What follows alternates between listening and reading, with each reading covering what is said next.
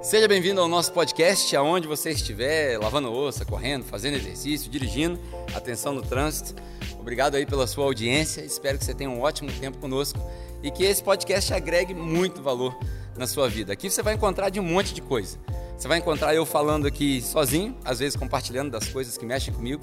Você vai encontrar bastante entrevista aqui, eu gosto muito de entrevista. E às vezes você vai encontrar algumas surpresas. Independente do que tiver no episódio que você estiver assistindo ou ouvindo, vai ser bom e eu prometo entregar o meu melhor para você.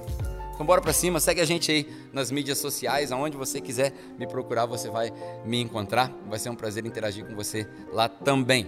Bora falar do que importa. Roda o episódio.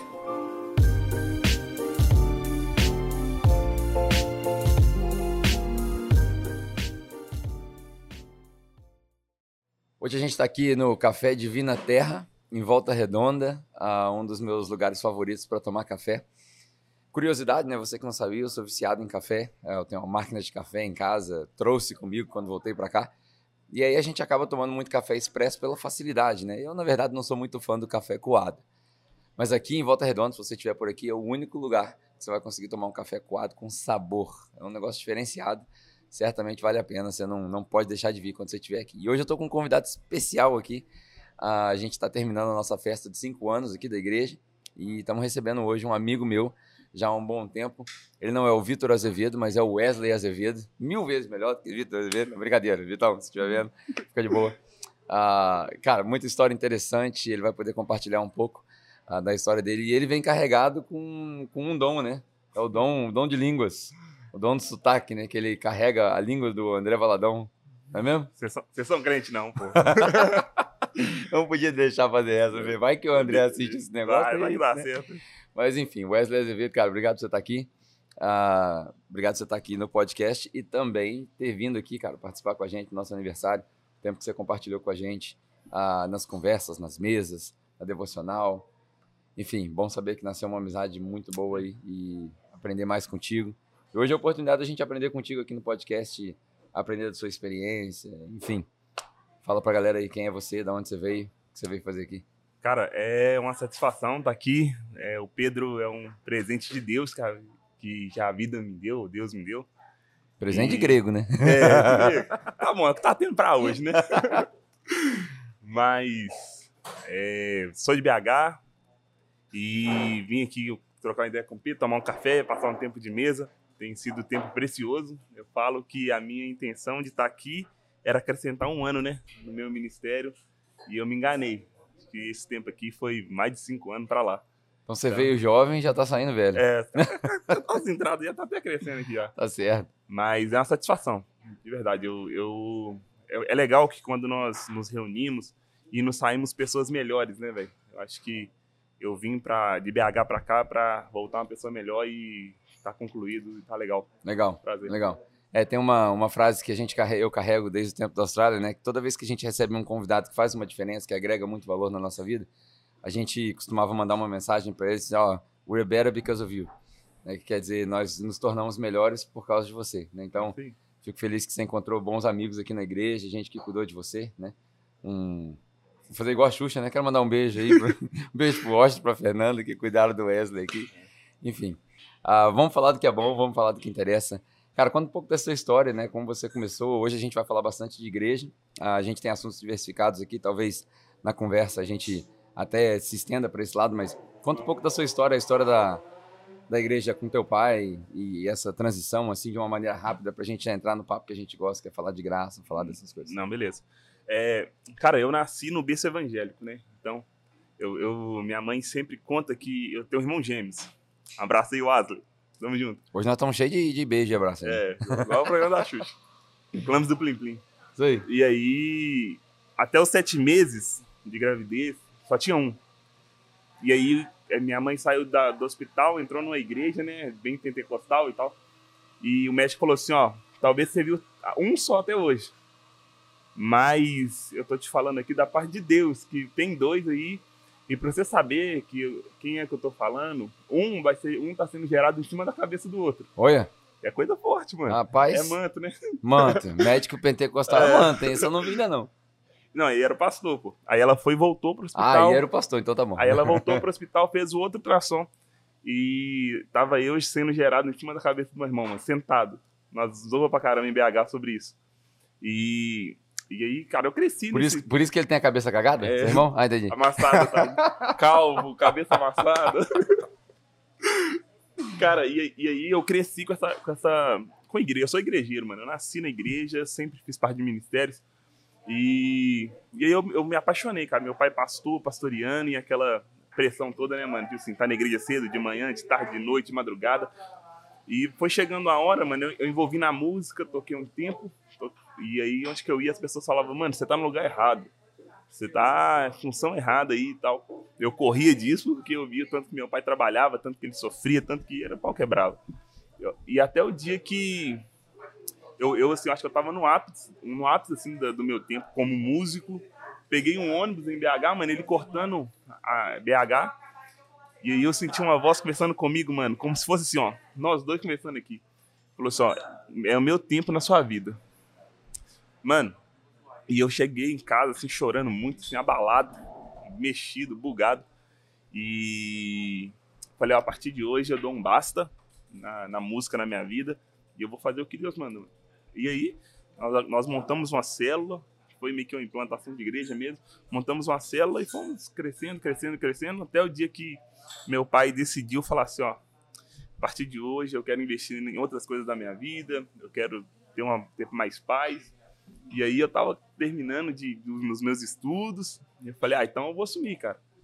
E eu com 24 anos, velho, 23 para 24 anos, assumi uma igreja totalmente legalista, uma igreja que se movia pela justiça própria, foi um desafio, né? na verdade até hoje é um desafio, mas nós passamos por muita coisa, nós veio de uma cultura bem neopentecostal, Como é, como, é, como é que foi ser pastor de uma igreja com 24 anos?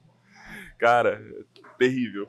Porque eu tenho meio disso até hoje. Tô com 38, eu me acho velho, e aí eu olho pros irmãos e falo, cara, vocês estão me ouvindo? Mas você tinha 24, né? Sem filhos, sem estar casado, nem nada. Como é que foi? Na verdade, eu, eu tinha casado, tinha dois meses daí. E aí eu, eu lembro que eu era muito novo, usava cabelo arrupiadinho e tal, bem playboyzinho. As pessoas chegavam na igreja e falavam assim, quem que é o pastor da igreja? Aí eu falava, eu. Ela, olha, então essa igreja aqui eu não entro. Eu lembro que eu assumi a igreja, vamos colocar que tinha 30 pessoas, caiu pela metade, porque eu não tinha experiência, eu tinha pouco conhecimento da Bíblia, pra não falar que eu não tinha nada. Então, assim, foi, uma, foi na raça mesmo. E aí, eu, eu acredito que quando você, você é bem instruído, você apanha menos, né, mano? Talvez você sofre menos, porque esse processo de ser calejado é sofrido, é doloroso. Então, assim, foram dias de muita, muito choro, muita dor, porque é, o povo, cara, eu, eu acredito, eu penso que o povo, ele quer receber algo que vai edificar a vida deles, mano. Saca? E é natural, se a pessoa senta ali né, na nave da igreja e tal, para viver em comunidade, ela quer receber algo que transforma. E muitas vezes eu não tinha isso, mano. Hum. Eu tinha o que era legal, que eu achava que era conveniente, né? Então, assim, para mim, a, a, o ministério era uma brincadeira, mano. E, e nós temos o costume de falar na, em BH que é uma brincadeira santa. E nem era uma brincadeira santa, mano. Eu fazia ali com muita seriedade, com muito respeito, mas eu era sem instrução nenhuma, Uhum. saca? É, Então, aqui assim, a gente usaria a expressão não era Vera ainda, né? É, Não tá valendo ainda. é isso aí. Então eu, eu, eu costumo falar que eu converti depois de quatro anos, depois de quatro anos que eu era pastor, Hum. mano. Como, é, como é que foi essa conversão? O que, que aconteceu? Que eu já ouvi você falar isso, mas às vezes a galera tá ouvindo e não, não percebeu. É. Então, eu- nós já estávamos numa igreja já que caminhava, que tava, já era farol no bairro onde nós estamos ali incluído. E eu comecei a estudar num seminário chamado DD, é, do Pedro, Pedro Estrela, BH. E aí eu lembro de uma ministração que ele estava tava falando sobre Romanos. E aí ele já chegou ministrando e ele deu um livro para ler, cara. Ele indicou um livro chamado Mude sua dieta, mudando a sua dieta, alguma coisa assim. E eu falei, é isso aqui. E aí entra a deprê, cara. Eu não sei se vocês passaram por isso, mas todo mundo que é transicionado da lei para a graça, ainda mais a pessoa que ensina, que é mestre, eu acho que passa por isso. Fala assim, cara, eu ensinei errado a vida toda. Hum. E as pessoas que eu ensinei que passaram, como é que fica? E aí eu entrei numa, numa deprê, né? Falei, cara, e aí? Eu tenho que voltar atrás agora. E eu lembro que eu comecei a mergulhar né, né, nessa verdade. E aí eu fui, brinquei com, com a minha liderança, falei, olha, hoje eu estou me convertendo, hoje eu aceitei Jesus, o Jesus de Deus, né? E eu quero mudar a rota. Eu quero, e assim, foi um tempo bem difícil também. E aí eu, eu ter que alinhar os, realinhar os corações de novo. E aí eu falei, cara, a partir de hoje as coisas mudam. Pedro, e foi, foi, foi muito legal que eu dormi, acordei, eu falei, a parede do fundo, assim, do, do palco da igreja, né? Era branca, azulzinha, clarinha, quase branca. Falei, eu vou pintar esse negócio. Azul cor de céu. Azul cor de céu, pô. Ou azul da cor do mar, né? Como dizia o... Quem canta essa música? É o Tim Maia? Azul da cor do mar, acho que é. É essa pegada aí. E aí eu cheguei assim, olhei para lá, falei, vou tacar tinta preta. Fui lá, mano, chamei dois lá, que comprava minha ideia. Pintei tudo, contratei um cara. O cara escreveu graça na parede, assim, amarelona. E a igreja, aí o pessoal chegou na igreja e falou assim: esse pastor ficou doido. Hum. É, esse, esse, é menino, pô, menino. Por que, que você acha que esse negócio de tinta preta pegou? Né? Vamos aproveitar que nós dois somos jovens e muito provavelmente você já foi chamado de diabo também, então é normal. Com certeza. Por que, que você acha que, que a tinta preta pegou? Que, que, o que, que mistério é esse que tem com tinta preta? Ah, mano, é. Assim, tecnicamente falando, é, tem toda um porquê, né, velho? Mas aí. É, eu acredito que entra na parte. Não vou falar modinha, né, mano? Mas o, o contexto, né, que uhum. o, o, de fora traz, o worship traz, né? Esse conceito que tem, toma, tem tomado o Brasil. Tomou o Brasil, na verdade, né? Acho que já tá até virando já. E hoje nós vemos Assembleia de Deus preta. Né? Então, não sei é mesmo? Não, aqui, não, aqui Assembleia de Deus tem não. Assembleia de Deus ainda é raiz aqui. Não, lá, lá é, é preta. Então, Madureira, assim, então? Não. Não, até que lá, lá tem umas Assembleias de Deus que é preta, Lagoinha é preta, então acho que 80%, 80% da, das igrejas na, no contexto que eu vivo lá, se não é preta, tem até algumas paredes pretas, hum. tá nessa transição também, sabe? Sim. Então é. Eu, eu penso que é a influência, né, mano, de fora pra, pra cá. Você sabe o que eu reparei, assim, óbvio, você, você falou da parte técnica, né, mas Uh, os nossos pais, né? Eu, eu cresci numa família que não tinha nada de crente, né? Mas os nossos pais, eles ainda pegaram cinema em preto e branco. Uhum. Os nossos pais não tinham uh, Hollywood do jeito que a gente tem, né? Então, esse acesso à tecnologia aqui, por exemplo, é, isso daqui é impensável. Há Sim. 50 anos atrás era impensável a gente ter um, um, um cenário para um podcast, um vídeo, com dois microfones e duas câmeras, que vai 10 mil reais, 15 mil reais, não sei, se juntar o valor de tudo isso daqui, seria impensável. E o, o que a gente não, não, Eu acho que a maioria das pessoas não perceberam, né? Quando veio a crítica da parede preta, a parede preta veio por causa do, do âmbito cinematográfico, as igrejas que se pareciam com teatro. Sim, sim. É muito mais sociológico do que teológico, né? Parede preta, azul ou vermelha, tanto faz. Né? Isso aí não faz a menor diferença. Mas na cabeça das pessoas, né? Se você está olhando para uma parede vermelha o tempo todo, você vai ficar com fome. É, isso aí. É, se você está olhando para uma parede amarela o tempo todo, você vai ficar ansioso. Então, as, as cores têm a sua, a sua psicologia, é. né? E o preto é neutro. Então, na hora que você filma, na hora que você põe luz, o, o preto absorve luz, ele não reflete. Então, há, há 50 anos atrás, ninguém estava pensando em filmar culto. É então não tinha problema você botar a parede branca. Eu, particularmente, eu acho muito mais bonito branco do que preto. Aqui, por exemplo, depois, se, se o produtor tiver uma chance, ele dá uma rodada com a câmera, o ambiente é fantástico. Tem nada preto aqui, só o teto. O ambiente é fantástico.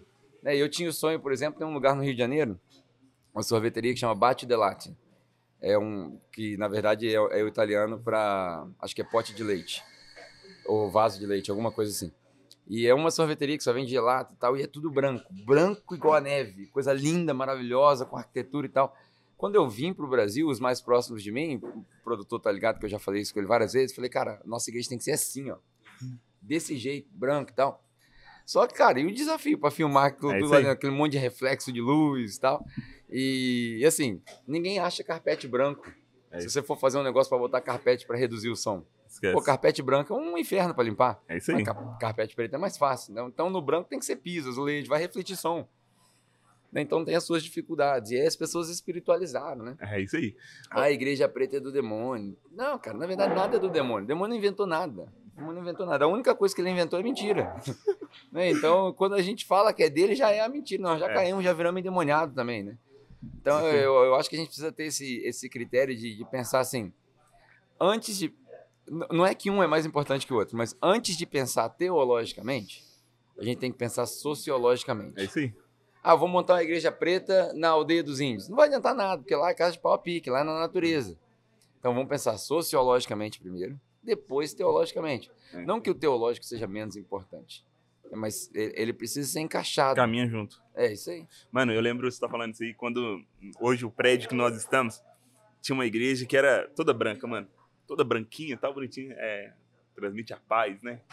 Fala do céu, que, é que eles falam. E aí nós chegamos, pintamos tudo de preto. As pessoas passavam assim na, na porta do prédio e entrava. O que que vai ser? Boate? O que que é? Aí eu falei, não, é, nós aqui não vamos fazer cultos e tal, é, vai ser uma igreja. Mas vocês adoram a Deus mesmo? Ah, Porque porque igreja tem que ser branca, tem que É. trazer sentimento de paz. Eu Aí eu acho que eu expliquei isso umas 30 vezes para umas 30 pessoas diferentes, é, essa questão técnica, né? E eu falei, olha, vai muito além de parede. E outra coisa, eu falei, a, a parede não fala nada sobre nós. A- a- nós não somos a parede. Nós, a, nós somos a mensagem que nós levamos, que nós vivemos. Né? E aí até a galera entender que nós não somos a parede, que nós podemos ser igreja aqui no café, nós podemos ser igreja na praça, podemos ser igreja no viaduto, qualquer dentro do ônibus, qualquer lugar. E aquele ali é um lugar que nós escolheu para fazer isso aí juntos, né? Ser igreja juntos. Mas a mente que é religiosa, cauterizada, né, mano, nessa nessa mentira do diabo, né? É é difícil de entender, mano. Até hoje nós- eu passo por muita dificuldade ainda, mano, em relação à É, eu, eu, eu acho que a próxima grande próximo grande crescimento de igreja, né? Só acho, né? Eu não tenho autoridade para determinar nada disso, mas eu acho que o próximo crescimento de igreja ele tem a ver com duas coisas. Primeiro, com, com a nossa capacidade cognitiva, né? com a nossa inteligência, com a educação. Sim. A gente já passou o tempo da música. Esses dias estava vendo um podcast do, do, do Bruno Morada e ele estava falando a mesma coisa. Que a gente passou o tempo da revolução da música e agora eu acho que vem com o intelecto. As pessoas estão É. lendo mais, né? Estão tendo acesso a mais informação. Ah, essa é uma. E a outra eu acho que a gente vai experimentar uma contextualização muito maior. né? Porque os grupos, ao mesmo tempo que os grupos estão se fechando, eles estão se multiplicando. É. Então o grupo fica menor, mas tem mais daquele grupo. Então antigamente, em Volta Redonda tinha um grupo de punk, né, do, do punk rock aqui. O pessoal se reunia debaixo da biblioteca.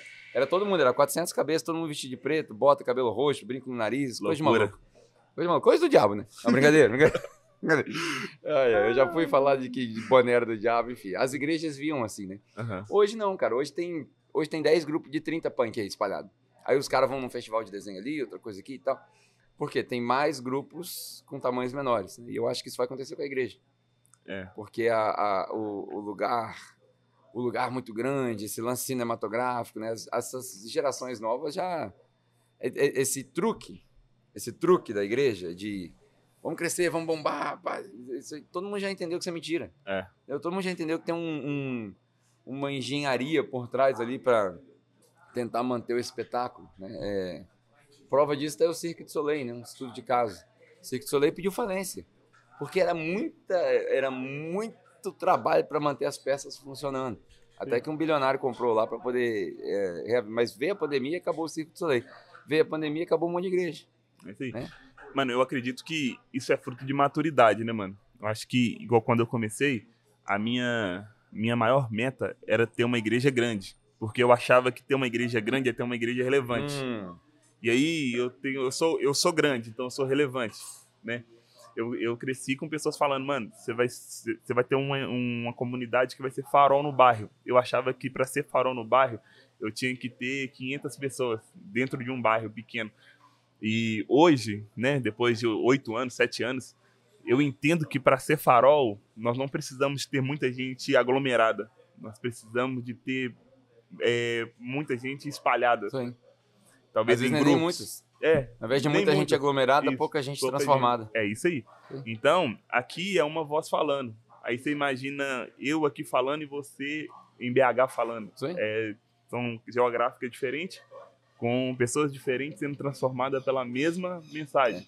E, e você vê, Jesus transformou o mundo com 12 discípulos vagabundos. Os caras não, não, não, não vingaram. Entendeu? Se, se a gente fosse plantar a igreja hoje e falasse, cara, quem é o seu, seu grupo base? Ah, esses aí, ó.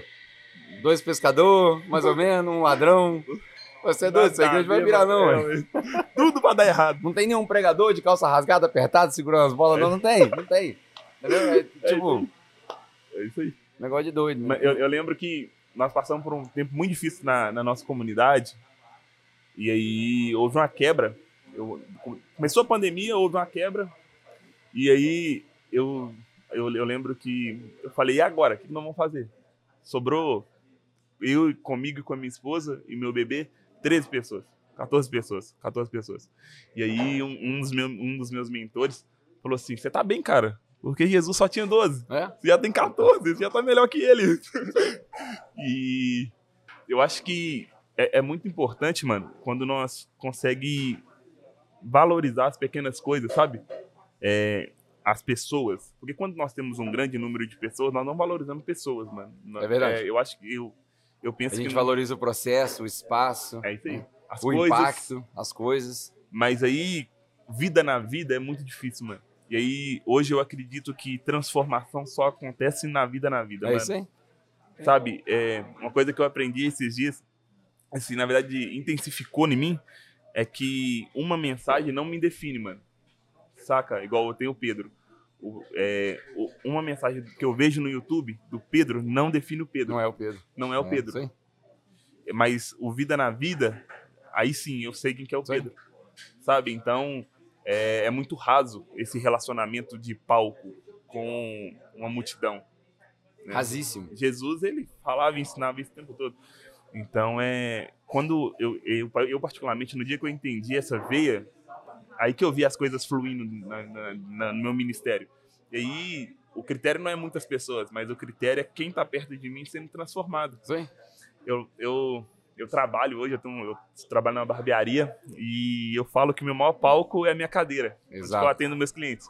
Exato. E aí eu sempre converso, e aí um, um- o meu o dono da barbearia falou assim: um dia você vai pegar um que vai dar nossa chicotada. Você não vai ter argumento, que o assunto é sempre graça, né? Uhum. E aí eu lembro que sentou um rapaz e nós conversando, e aí eu comecei a falar sobre graça com ele, e ele era filósofo. Aí eu falei: agora o assunto ficou bom. Hum. E nós conversando, conversando, conversando, e ele sorria, cada assunto, cada coisa que eu falava assim da, de Jesus, né? E ele sorria e ele falou assim: Eu quero te fazer só uma pergunta. Eu falei, falei, fica à vontade. E aí os meninos tudo para, mano, da barbearia, tudo para pra ver. Que é um show, né? Ah, Aí ele falou assim: Mas você acha que você vai mudar o mundo com essas historinhas suas? ah. Falei, cara, o mundo eu não sei, mas quem tá do meu lado, filho, eu tenho certeza que vai ser Uau. impactado. Saca? Então, assim, hoje a minha meta já não é alcançar o mundo, mano. Mas é alcançar quem tá do meu lado, velho. É uma. Ó, isso dá até uma pregação, né? Levanta a mão e dá O objetivo- glória. O objetivo não é alcançar o mundo, o objetivo é mudar o meu mundo. É isso aí. É isso aí. Fantástico, o fantástico mundo de Wesley. É isso aí. Cara, você falou um negócio assim, enquanto você tava falando, eu, eu tava tentando lembrar assim, se, se for pra ser crente, né? Se for pra abrir Bíblia, né? ah, eu não me lembro, não me lembro de alguém que foi transformado na multidão É. na época de Jesus. Né, sempre tinha alguém que eu via, né? Aí a mulher, ó, Jesus tá chegando aí. A mulher fazia força, saía da multidão para poder encostar em Jesus. E aí, assim, vou fazer um exagero aqui, né? A gente não deve fazer isso, mas vou fazer um exagero. É, nessa analogia que eu, que eu quero traçar, encostar em Jesus significa estar perto, né? É. o vida na vida que você usou aí né, no nosso, no nosso crentez, né? Então, eu não consigo lembrar de ninguém na multidão que no meio de uma pregação, estilo Billy Graham, "Pô, minha vida mudou agora. É isso Não consigo lembrar. Não na história de Jesus, né? É. É, talvez tenha acontecido nas cruzadas e tal, mas não consigo lembrar. Então, se for para seguir esse exemplo, eu acho que a gente, você tá no caminho certo. Talvez é um start, né, mano? É, Talvez. É o start, assim, mas pra uma. Talvez é uma porta, né, mano? Mas pra ser alargado, mano, é vida na vida. Não tem. Mas você quer ver? Vamos exagerar? Vamos- se a gente exagerar assim para eu, eu sempre digo que o meu objetivo não é converter ninguém, é só fazer as pessoas pensarem. É isso aí. E às vezes assusta, porque ao pensar o cara fala assim, pô, tudo tava errado. Aí o cara entra em crise, depressão, não é culpa minha, o problema é dele. Ele que escutou merda a vida inteira e aí não posso fazer nada.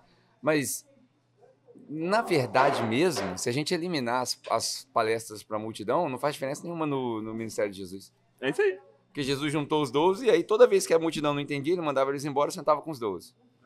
Aí os 12 faziam a mesma coisa. Pedro ia lá pregar para 3 mil pessoas. As 3 mil pessoas não são a catapulta da mudança do mundo. A catapulta da mudança do mundo acontece quando o cara de Antioquia volta para Antioquia e conversa com cinco. É isso aí. Entendeu? Não, o as 3 mil, ah, 3 mil pessoas converteram. Tá, o que que significa? Entendeu? Nada. Sim. Significa nada.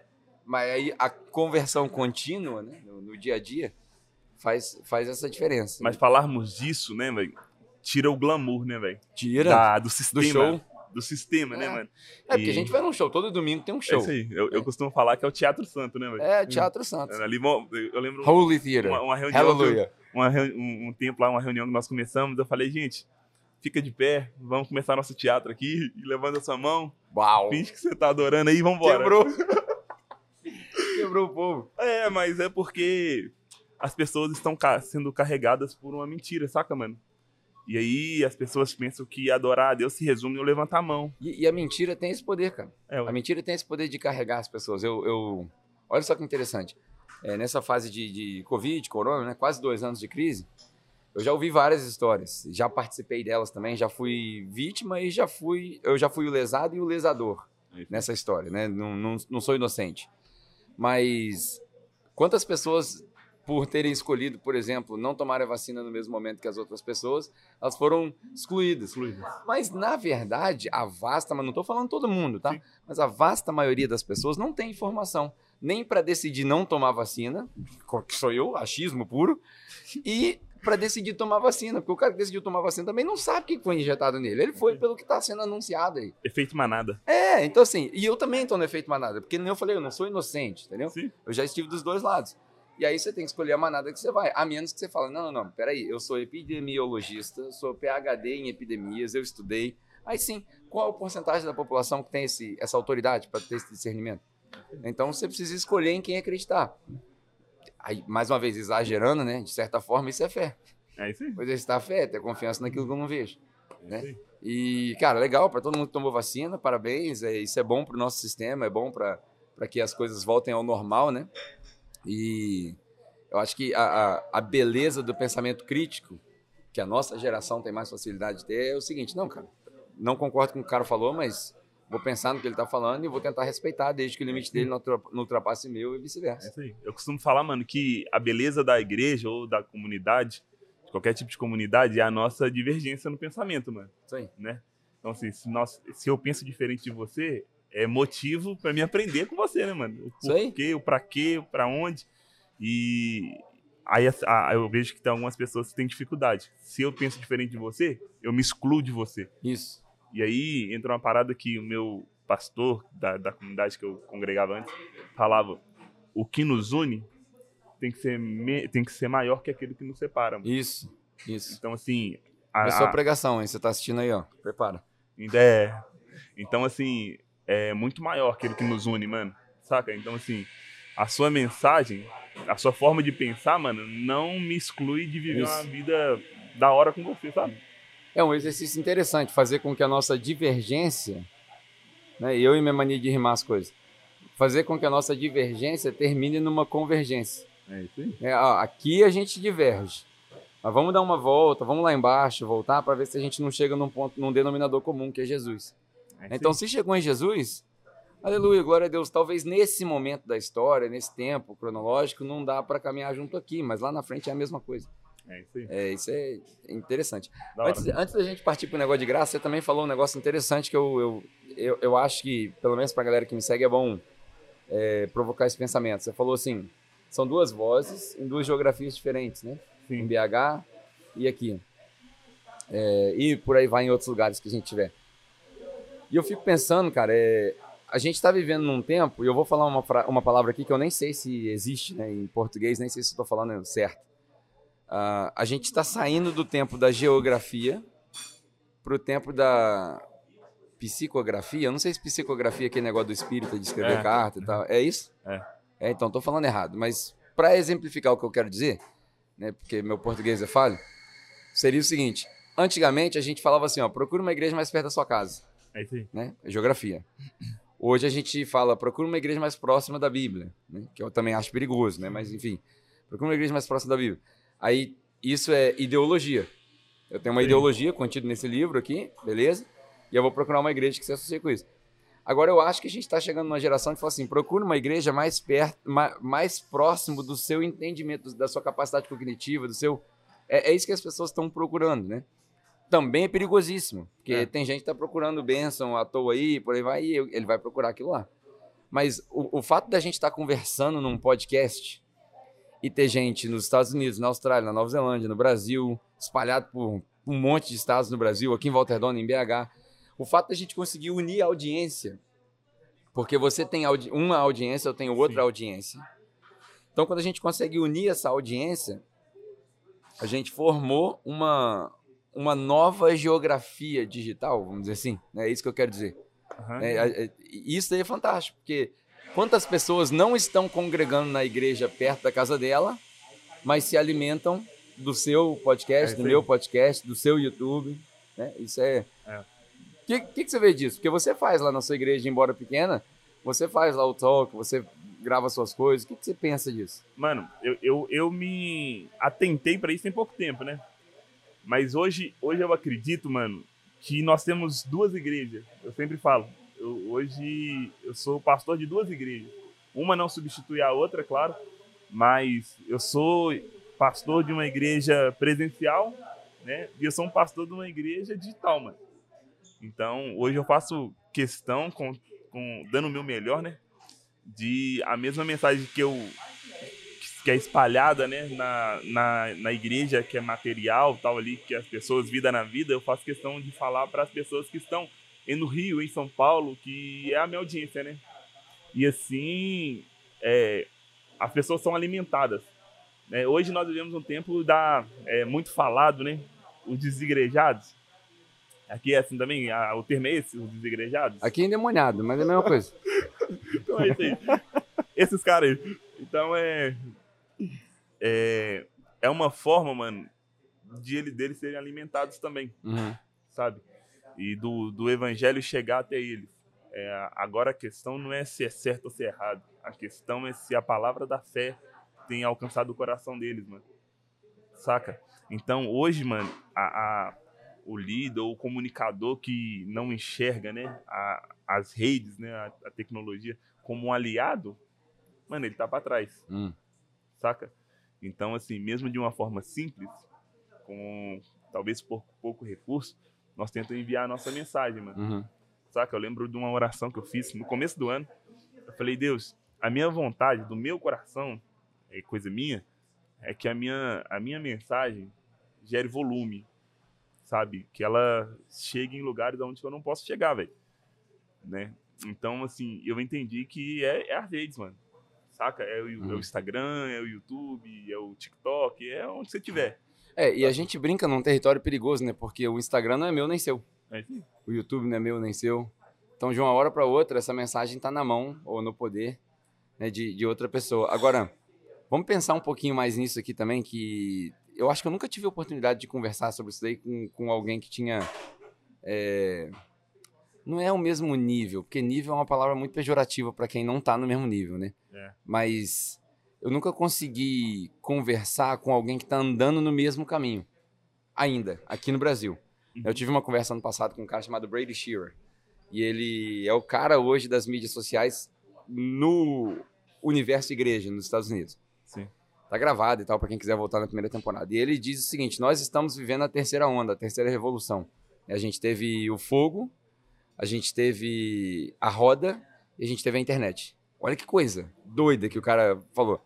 Porque antes do fogo, é, o homem vivia menos ou mais, né? Ninguém sabe, na verdade, é tudo especulação, mas enfim, é, menos ou mais, mas tinha uma vida estranha na era paleolítica, porque tinha que comer cru, tinha que se exercitar demais para consumir.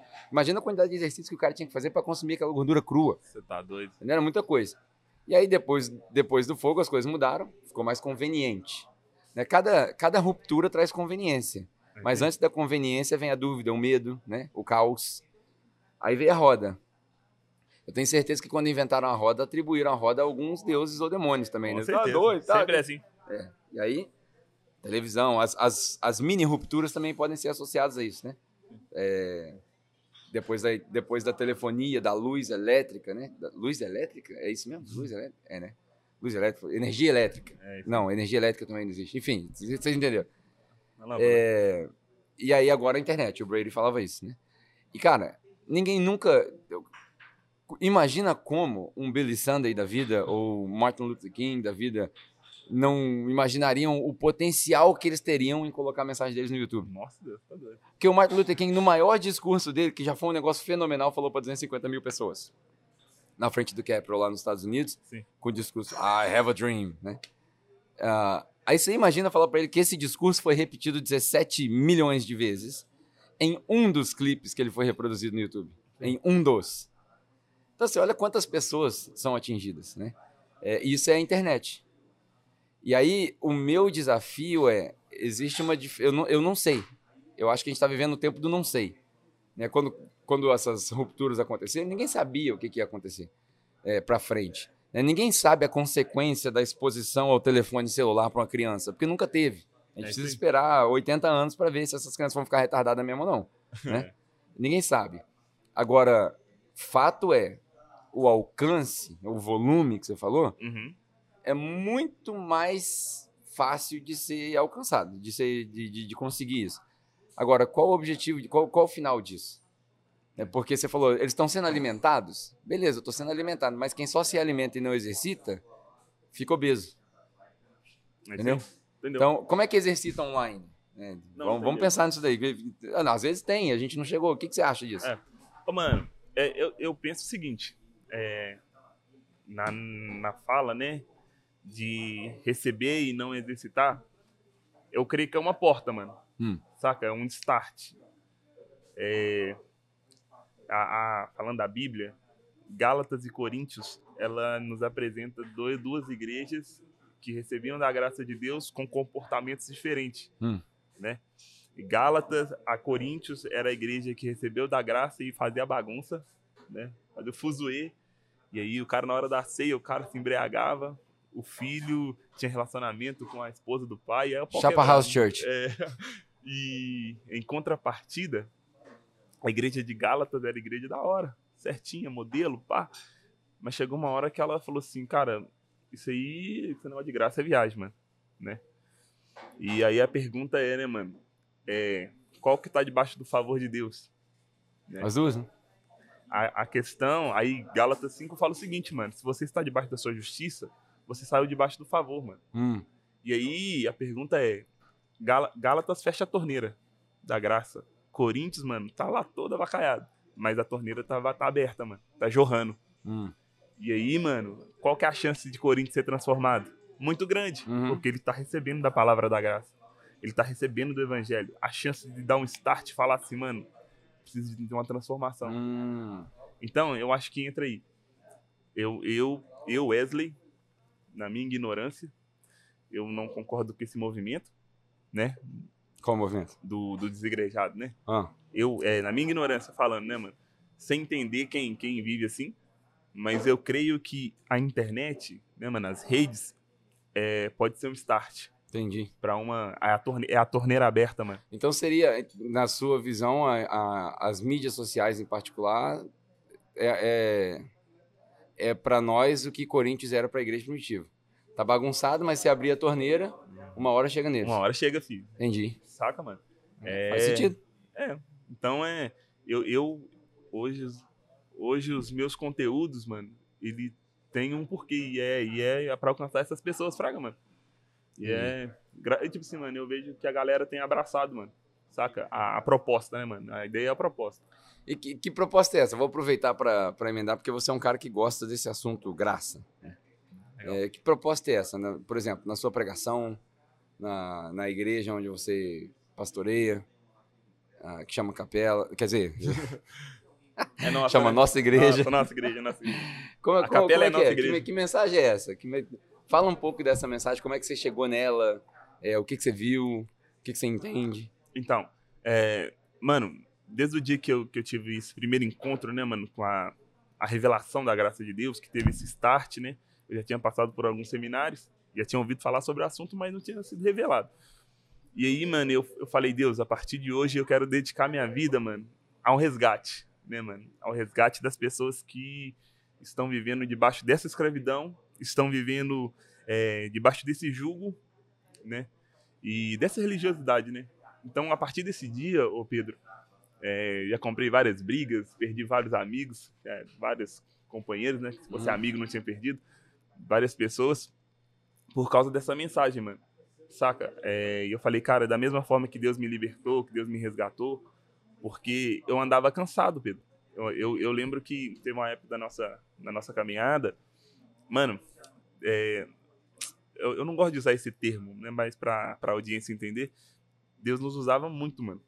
Assim, nós já, nós já vimos cadeirante andando, pessoas tirando gesto né, dentro, de- dentro da igreja, e muitos milagres, muitos sinais, né, mano? Uau. Fumaça, muita fumaça. É poderoso, mas não é só, né? Tudo fumaça. Fumaça. Praga, mano, é poderoso, mano Isso é punk, hein? é poderoso, mas faz parte, né? Faz parte. Mas não é só isso, né? Pra mim era só isso. Mas aí eu tinha um conceito do que se eu não orar X hora, 4 horas, não- nós não vamos, nós não vamos conseguir Uhum. chegar nesse, nesse resultado, mano. Se eu não for pro monte ficar lá o dia todo, o culto de libertação não vai chegar. Inevitavelmente, aí a glória vem pra nós. E aí, cara, eu vivi uma vida de fardo, de peso. Saca, mano? Sacrificava a minha família, sacrificava a minha saúde, sacrificava a, a, a equipe que tava com a gente. Então, chegou uma hora que eu cansei, cansei, falei, tô esgotado, não aguento mais. Menino novo, mano, cansado, mas o fardo, o jugo, faz isso, mano. E aí, Deus me libertou, mano. Graças a Deus, mano. Aí eu falei, cara, hoje eu, hoje eu quero dedicar minha vida a isso, velho. A tirar pessoas dessa situação que eu encontrava, mano. Fraga. Uhum. Então, hoje, mano, eu dedico, há uns dois anos, eu dedico a minha vida a essa verdade, mano. Que não é uma mensagem, que não é um, um sermão, que é uma pessoa, né, mano? Que é Jesus. É esse cara aí que não é paredes, não é um grupo de clube social, não, é Jesus, velho. Ele tá acima de tudo. Nós fala de Jesus fora da caixa, né? Uhum. ele tá. A Bíblia fala que ele tá em tudo e em todos. Então, assim, é esse cara, mano, que é rejeitado pelos religiosos. Eu sempre falo que se Jesus estivesse aqui hoje, talvez é. Cabia na igreja, não? Cabia não. Eles iam falar pra Jesus, você, é crente, O não? que, que você tá, é, o que, que você tá arrumando? só? É isso aí. Então, assim, hoje eu dedico a minha vida, mano, é toda, mano. Talvez eu não tenha tanto tempo no palco, é, pela função que eu exerço hoje, mas todo, mano, meus relacionamentos, minhas rodas de conversa, meu, minhas mesas, é toda pra falar desse assunto, mano Hum. do evangelho da graça de Deus. Sabe? Porque eu creio muito, mano, que o evangelho da graça de Deus não é só uma porta. Fraga, eu vejo em algumas conversas, ah, o evangelho, a graça é uma porta, mano, é a, é a salvação, agora você tem que ralar, velho.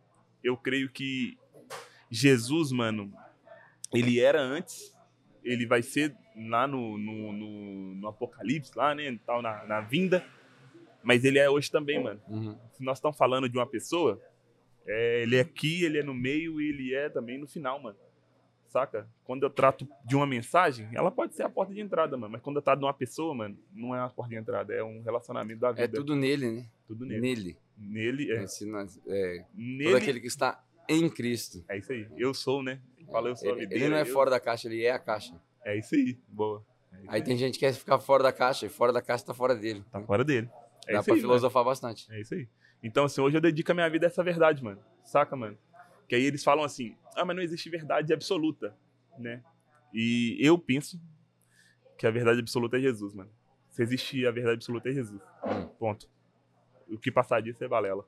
É, numa sociedade relativista como a nossa, é, é- é realmente difícil acertar, né? Falar, ó, é, a verdade absoluta é isso. Porque muita gente vai negar, né? Eu acho que esse conceito de verdade absoluta também já tá se desvairindo já. As É. pessoas... é, ninguém, ninguém valoriza, né? Não, não ninguém, mas a maioria das pessoas não, não valoriza isso. Mano, mas é porque deságua na mesma coisa, mano. É? É, por exemplo, ah, é, não vamos viver uma vida em unidade, é Jesus, mano. Ah, vamos viver uma vida de milagre, Jesus, mano. Tudo é Jesus, mano. Então, Sim. assim, é, é melhor, nós, é igual nós estávamos conversando mais cedo, enxuta, mano. É muito, talvez é muito complicado pra nós fazer complicar o trem, mano. É. Já que é complicado, vamos simplificar aqui. É, da igreja da onde eu venho lá na Austrália, é, a, gente, a gente se recusou a escrever missão, visão e valores da igreja. Então, quando eles perguntam, falam, qual é a missão da igreja? Jesus. E a, e- e a visão? É Jesus também. Não, e os valores? É, nu- número um, Jesus. Dois, Jesus. Três, Jesus. É aí os top- caras falam, tá, mas e aí? Mas, mas tem que escrever. Falar, então nós estamos errados, então, mas nós vamos ficar com Jesus. É isso aí. É, é vago, né? Para as pessoas que querem uma definição clara, mas é, é desafiador também. É, é poderoso, mano. No- Vocês gravam suas mensagens lá? Ô Pedro, nós começamos a, a gravar alguns áudios, né? E aí eu, eu tinha um problema, já corrigi, graças a Deus, de. Eu falava muito alto, mano. Hum. E, então, assim, eu vi, como eu vim dessa É a raiz onda. pentecostal. É, eu vim dessa onda pentecostal, hoje eu, já- hoje eu tô mais tranquilo. Você falava assim no microfone também? Não, não, não era assim também. Eu- Eu sempre fui mais comportado. Eu, eu sempre fiquei no meio termo. Por os pentecostais, eu era batista. Ah. Mas para os batistas, eu era pentecostal, mano. Meu Deus. Então, assim, era uma loucura. Então, assim, é, eu, eu sempre falei muito alto. Então Então, você também é- fa- faz parte da denominação nova, a Batisbleiana. Certo? Não sei, tá? Ah, é. Ah, é. Batisbleiana. Aí, o que que acontece? Aqui você tá, né, mano? É, ué, sou eu. Ontem eu vi, pô. Então, assim, é, nós até começamos, mas aí ao- os- o, o, o, o que nós tínhamos de ferramenta não era o suficiente pra me aguentar, saca, mano? Entendi. E aí nós começamos a. Compramos uma câmera. Traduzindo, legal, rachava, né? Rachava, Ah. é. Compramos uma câmera legal, um suporte legal tal. E aí os meninos falavam assim, mano, não tem como com você não, mas você mexe demais, você Hum. gesticula demais, então atrapalha. E aí antes de vir pra BH, nós arrumamos uma estrutura lá e agora vamos ver, vamos ver se vai dar certo. Você tem que pregar então igual o David Leonardo, sentadinho Sentado, no pô. banquinho. O cara já tá me chamando de David já. é, pô. é, ontem você tirou onda, sentou no banquinho lá, ele tava no aniversário, vocês vão O ver no cara já tá me chamando de David já. Mas Muito tá, bom. mas tá tudo certo. Eu acredito que é um processo, sabe? Cara, eu, eu tenho me atentado, mano, pra arte da comunicação. Hum. Eu acredito que pra mim alcançar pessoas, eu preciso de me comunicar bem.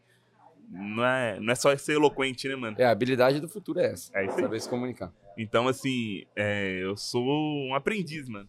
Saca? Então, assim, eu tenho aprendido, tenho me dedicado. Você tem uma mensagem favorita sua? Tem, mano. Qual? É, não, eu, eu não tenho costume de colocar tema, né? Mas eu gosto muito de falar de Romanos 1,16, Hum. mano. E aí é porque é a mensagem que. I'm not ashamed of the gospel. Ah, deve ser isso aí mesmo. the tá power falando of God inglês, for salvation. Então, assim, é, é uma mensagem que na, no, no começo de tudo, assim, sempre que eu falava, eu chorava muito, mano. Eu chorava muito, eu chorava muito, porque é, essa salvação, né, que o texto fala, mano, é, é aqui, né, velho? É tipo assim, é plena aqui, vida plena aqui, é cura aqui, é transformação aqui, é a justiça de Deus se revela é aqui, mano, na, ne- nesse evangelho, Fraga. E aí, porque é muito puro Uhum. pra nós carregarmos Fraga, mano. E, pô, fala, não, eu carrego uma parada que transforma, mano. É como, é. como chegar num. num É um tesouro no vaso de barro. é isso aí. É como chegar num hospital, mano, de uma doença que não tem cura. Aí o cara fala assim aqui, chegou um menino aí que talvez não é nada, né? Tipo assim, entre aspas, mas ele carrega a cura, mano, pra todos vocês. Chique. Saca, mano? Aí você fala, pô, mano, é tesouro no vaso de barro, mano. Foi? Praga é apaixonante, velho. E aí você fala, pô, mano, é graça, velho. E, e falando de mensagem, você falou que gosta de comunicação, né? Pra gente terminar nessa nota. Você, você tem comunicadores que você gosta de ouvir, de estudar? Quem que é que você ouve? E analisa. Eu sou meio doido, né? Então eu fico analisando o cara na tela, o movimento dele, o jeito que ele fala e tal. Você, faz isso? Faz, faz. Ó, hoje, cara, eu tenho alguns, algumas pessoas que, que eu vejo, observo. É, o primeiro, um cara, um cara que narrou meu começo é o Pedro, Pedro Uhum. Estrela. Um cara que se comunica muito bem, um cara bem voltado pro ensino. Ele, eu, nós, nós, fala, nós falávamos com ele que ele não prega, ele ensina, mano. Ele usa calça apertada também? Não, ele é mais, ele é mais, ele é mais normal. Ele é mais normal.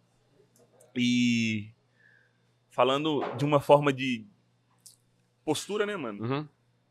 De a forma de gesticular, tal, o cara que eu gosto muito de ver, o Vitor também, ele, o Vitor Azevedo, ele, ele tem uma, uma maneira legal de se comunicar. Eu, eu curto pra caramba. Tem um, um cara aí que fala umas, umas lorotas, mas o cara chamado Pedro Capela, não sei se Esse você aí, conhece. esse aí esse é um demônio de pessoa, pelo amor de Deus.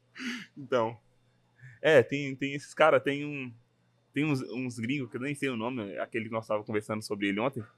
Que você falou que é o cara da, da liderança. Ah, os gringos, né? O Craig. Rochelle. Isso. Eu não entendo nada que ele fala, mas na hora que eu fico lá vendo ele, assim, eu falo, mano, Põe uma legenda da no hora, YouTube pô, lá, já hora. Então é. Esse cara, dá uma dica pra nós aí. Legal, legal. É, os meus é tudo gringo, né? Tudo gringo. Mas Não, hoje no você- YouTube você coloca legenda e fica, fica Dá bem. Tudo certo.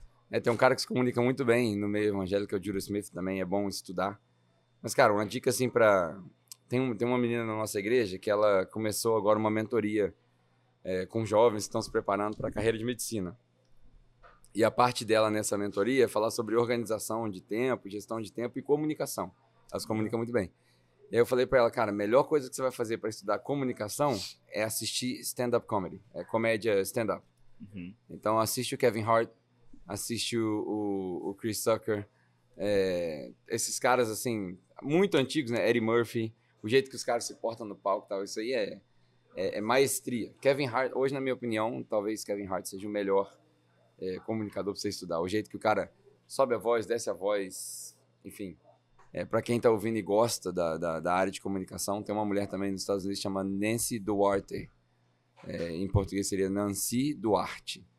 Ela é presidente de uma das maiores empresas de consultoria de, de, de discursos. Uhum. Então, ela montava os slides do Steve Jobs, por exemplo, quando ele ia fazer as apresentações.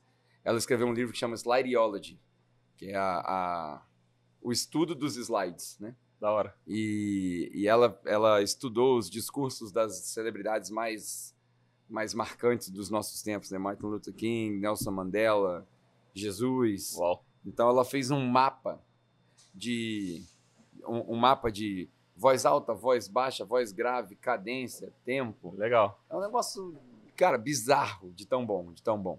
Para quem gosta de estudar, Nancy Duarte é talvez a maior especialista hoje em, em discurso é ela. Vale a pena assistir os TED Talks dela, né? As, as coisas.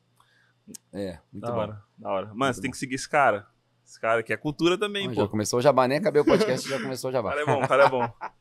cara, é, você veio pra Volta Redonda, vamos terminar pensando assim, uh, você saiu do seu ambiente, né, tipo, falando crentez, né, tipo Abraão, né, sai da tua terra, sai da tua parentela. Você saiu de lá, deixou tua esposa lá, deixou o Davi lá, seu filho por alguns dias veio para cá. O que que é essa imer... o, o que que você viu dessa imersão que você fala assim, ó, vale a pena qualquer tipo de imersão, seja para onde for, não não pelo que você aprendeu aqui, mas o fato de ter saído e falar, ó, me entreguei aqui por três dias e agora eu vou voltar com esses princípios, dá para fazer em qualquer lugar. O que que você?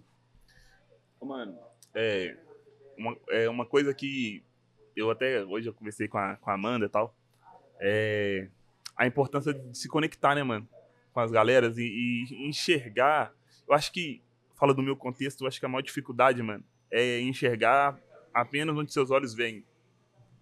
Saca? Então, assim, eu tô aqui nesse café olhando para você, mas lá fora, mano, tem uma, uma rua que passa carros, mano. E aí, talvez eu possa aprender aqui, mas eu posso aprender lá também. Saca, mano? Olhar com de outra de outro ponto de vista. E tem uma frase que é legal, mano, que o Ed falou uma vez, o, o, problema do crente é achar que só existe uma forma de ser igreja, né? Uau. E aí você começa a ver as coisas de outro ângulo, mano. Fraga, e aí como a capela se move, saca? Como que a população de Volta Redonda enxerga o evangelho. É, então, assim, hoje eu, eu volto para hoje eu volto para BH, mano, entende, olhando com outros olhos saca, mano? Entendendo outras culturas, entendendo o porquê de outras coisas também, que assim, é, por exemplo, nós fazemos a mesma coisa, mas talvez com porquês diferentes, mano. Legal. Fraga, pra quê? É para transformar a vida. Mas o porquê, o porquê ali é porque fulano tá sofrendo assim, mas o porquê aqui, porque por, esse porquê que é diferente. São contextos totalmente diferentes. Então é, hoje eu sempre eu hoje eu, desde quando eu cheguei aqui eu tenho falado isso, que o, esse, esse próximo ano meu, esse próximo ano meu, eu quero que seja um ano de conexão, mano. Saca? Porque eu quero entender. Saca, mano? A cabeça do Pedro, a cabeça do Sérgio, a cabeça do, sei lá, do Fragali, a cabeça do Vitor, a cabeça do não sei do quem. Pra. Porque eu acho que quando você abrange, mano, aí você fala, mano, não é só isso aqui. Uhum. Não é só isso aqui. Fraga. Então, vir para cá, é, é, difícil de falar aquilo, não só aquilo que você aprendeu aqui, porque aqui eu tive lições, né, mano? A servidão, a, a forma de como que você ama, né, mano? Serve e tal. Foi, teve lições aqui poderosas, mano. Saca? É. E, e, eu falo, não tem nada a ver com você, não. Você é... Talvez sou o pior de todos na vida. Com certeza, talvez não, com certeza. eu falo que como que Jesus é, é apresentado aqui é, é, muito legal, mano. Legal. legal. Show, show. Agora imagina que ali naquela câmera ali que você fechar igual o, fechar igual o jornal, né? Naquela câmera ali tá sentado o Wesley de Ah, 20 anos de idade. você tá doido. Você tá com 32, né? 31. 31. Tá com a carinha de uns 45 já, né? Rolê do minério, né, mano? Imagina ali que naquela câmera tá sentado o Wesley de 20 anos. O que, que você diria pra ele, pra ele evitar e pra ele aproveitar? Cara, acho que eu diria pro Wesley o seguinte: confie mais no amor de Deus, no favor dele, e confie menos naquilo que você pensa que tá produzindo. Hum, Sabe, mano? Evite as más conversações, evite as rodas dos escarnecedores. Ô, menino, é Bíblia pura, hein? Não, e eu falo no contexto certo, mano. Fraga, roda dos escarnecedores no momento, no, conce- no conceito certo. E desfrute, mano. Desfrute da sua família, desfrute da tua casa, desfrute dos seus lazeres. Saca? Viva feliz, mano. Acho que, acho que a parada é essa, viva feliz. Maneiro. Porque eu vivia pro, pro reino, entre aspas, mas eu não, eu não vivia feliz, mano. Eu não vivia amado. Eu não, não, não sentia amado, fraga. Então, É Eclesiastes, né, cara? No meio de tudo que é vaidade, desfruta do pouco que tem, é isso aí. que vai passar. Então acho que a minha mensagem pro Wesley de 20 anos é essa, mano. Saia da justiça própria, entre debaixo do favor e do amor de Deus, mano. Que eu acho que lá é a receita Top. de tudo. Top. Legal. Muito bom. Mano, de BH pra Volta Redonda, Tamo junto. show de bola. Obrigado. Obrigado por você É estar nóis. participado. Ah, tem uma frase interessante que eu acho que tem a ver com o que você falou, né? A gente, a gente superestima o que a gente é capaz de fazer no curto prazo e como é que fala? Underestimate. Ah, so, so- ah, enfim, a gente acha que pode fazer muito agora e não pensa que o resultado lá na frente vai ser melhor, né? É we under we overestimate what we can do in the short term and we overestimate uh, we underestimate what we can do in the long term. Produção, coloca a legenda, É, tá? Põe a legenda aí. Não Esquece sei, legenda, não. não. não entrou na minha cabeça no português aqui. Mas é isso. Cara, muito bom. Espero que você tenha gostado. Ah, não deixe de seguir o Wesley nas redes sociais, wesley.azevedo. Ele é pastor de uma igreja fantástica lá em BH, chama Nossa Igreja. É minha, é sua, é a nossa igreja. Falei, igual a praça é nossa É, agora. É aí. minha, é sua, é a nossa Legal. praça. Muito bom, Deus te abençoe. Espero que você tenha gostado, tenha agregado valor para você. Se te fez bem, ah, compartilha com todo mundo que você puder. Compartilhe nas mídias sociais, deixe sua curtida. Pô, chatão falar isso, mas é isso aí. Deixe sua curtida, deixe seu comentário para ajudar a manipular esse algoritmo da melhor maneira possível. Fechou? Deus te abençoe. Um abraço e até a próxima.